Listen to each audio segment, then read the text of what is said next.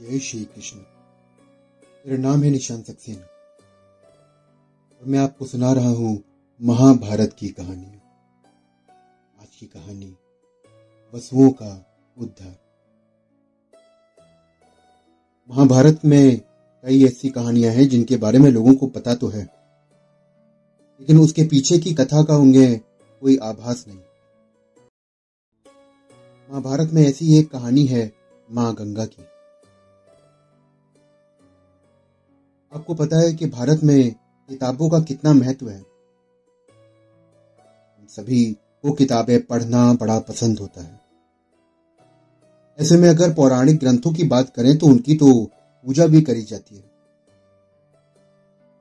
भारतीय इतिहास किसी विशाल समुद्र की तरह है, जिसे इतना समृद्ध बनाने में पौराणिक कथाओं का बहुत बड़ा हाथ रहा है। यह हम ईसा और मूसा से लेकर राम और हनुमान जी तक भारत में भगवान के कई रूप देखने को मिल दिखाते हैं। इनके बारे में हम पौराणिक ग्रंथों से ही तो जानते हैं, वरना हमें क्या पता कि ये सब कैसे थे? महाभारत, रामायण, भगवत गीता कुरान और बाइबल, सभी में ऐसी कहानियाँ बताई गई हैं कि जिनके बारे में शायद सबको नहीं पता है। और ऐसे ही कई राज इन कथाओं में छुपे हैं, जो धर्म की कड़ी को जोड़ते हैं। अगर हम महाभारत की बात करें तो ऐसी ही एक कहानी जो मैं आपको सुना रहा हूँ। ये सिर्फ़ ना हमें माँ गंगा के बारे में जानकारी देती है, बल्कि वो भीष्म पितामह की ज़िंदगी के पहलुओं को भी आपको दिखाएगी। आज हम बात कर रहे हैं माँ गंगा के उन सात बेटों के बारे में, जो पैदा होते ही उनको नदी में डुबाकर मार दिया गया। दरअसल स्वर्ग में आठ वसु थे, जिन्हें श्राप मिला था कि जो वो पृथ्वी पर पैदा होंगे। पृथ्वी जिसे मृत्यु लोक भी कहा जाता है, वहाँ इंसान का जन्म पाप भोगने के लिए भी होता है। इन आठ वसु का उद्धार करने के लिए गंगा माँ ने यह कदम उठाया था। उन्हें अपने उदर से जन्म देकर गंगा जी ने अगले ही दिन इनको मार डाला था। ताकि पृथ्वी पर जन्म लेने का श्राप पूरा हो सके और वो स्वर्ग लोग में वापस जा सके।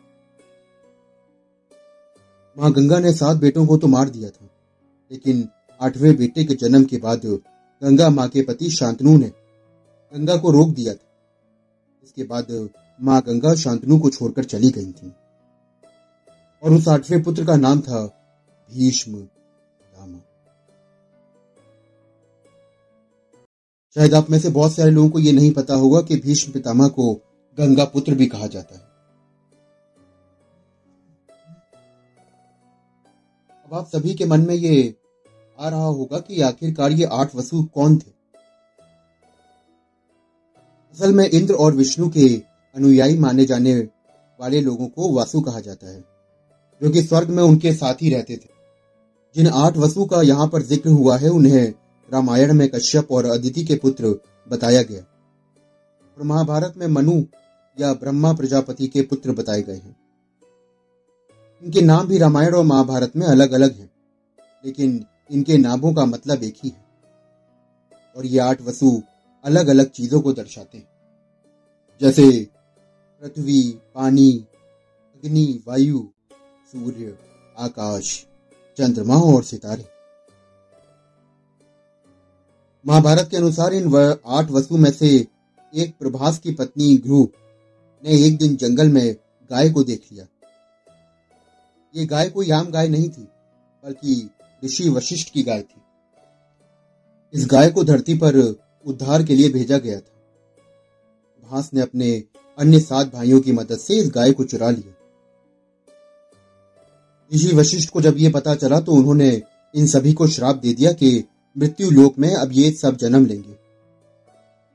इसके बाद सभी वसु क्षमा के लिए ऋषि के पास पहुँचे और उनमें से सात को यह कहा कि वो अपने जन्म के एक साल के अंदर ही मृत्यु लोक छोड़ देंगे और इस श्राप का पूरा दंड प्रभास को भोगना होगा।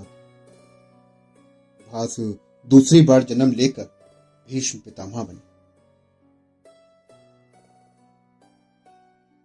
जहाँ महाभारत का ज़िक्र आता है, वहाँ गंगा के अपने ही पुत्रों को मारने की बात सामने आती है।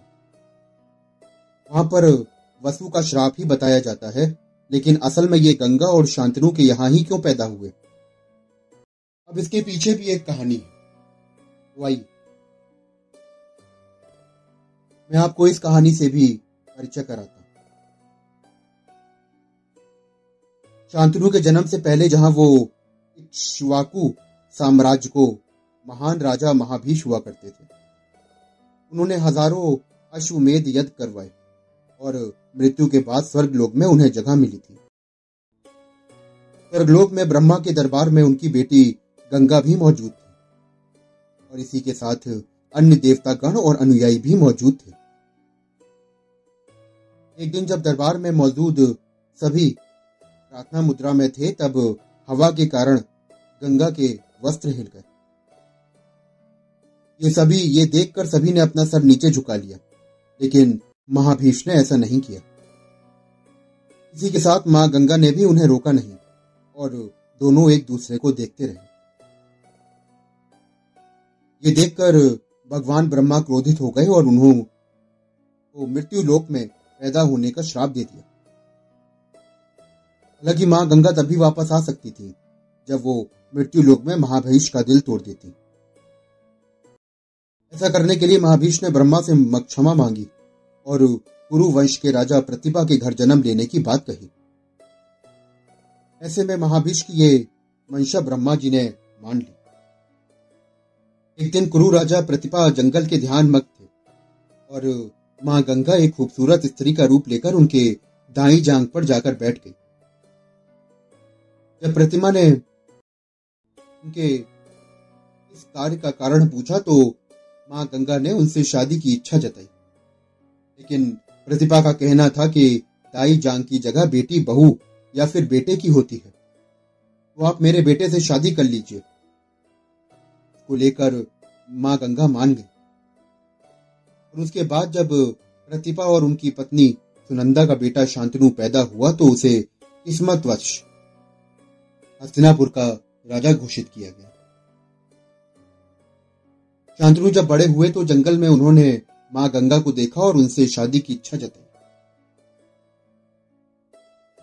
इस बात को मानने के लिए माँ गंगा ने एक शर्त रखी और शांतनु से वचन लिया कि गंगा जो भी करेगी, शांतनु उनसे कभी सवाल नहीं करेंगे।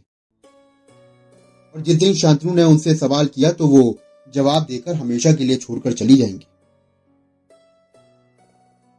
ऐसे में माँ गंगा और शांतनु दोनों ही पति पत्नी की तरह हस्तिनापुर वापस आई और दिन बीतने के साथ माँ गंगा ने शांतनु के पहले बेटे को जन्म दिया। और अगले ही दिन गंगा अपने नवजात को लेकर गई और नदी में डुबो दिया।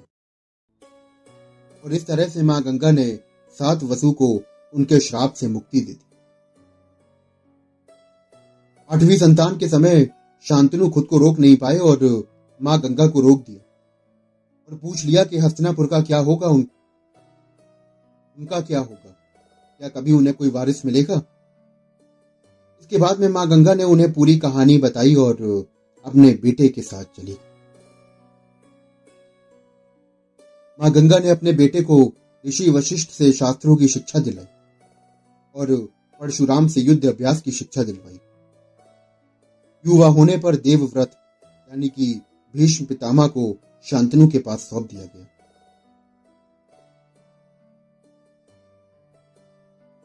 दोस्तों, अभी आप सुन रहे थे मेरे साथ वसुओं के उद्धार की कहानी। आशा करता हूँ कि आपको ये कहानी बेहद रोचक लगी होगी और कहीं ना कहीं आपने कुछ अन सुने पहलुओं को भी ज़रूर जाना आप और भी अगर ऐसी महाभारत की कहानियाँ सुनना चाहते हैं तो मेरे साथ जुड़े रहिए। मैं फिर मिलूँगा आपसे अगली कहानी के साथ। जय श्री कृष्ण।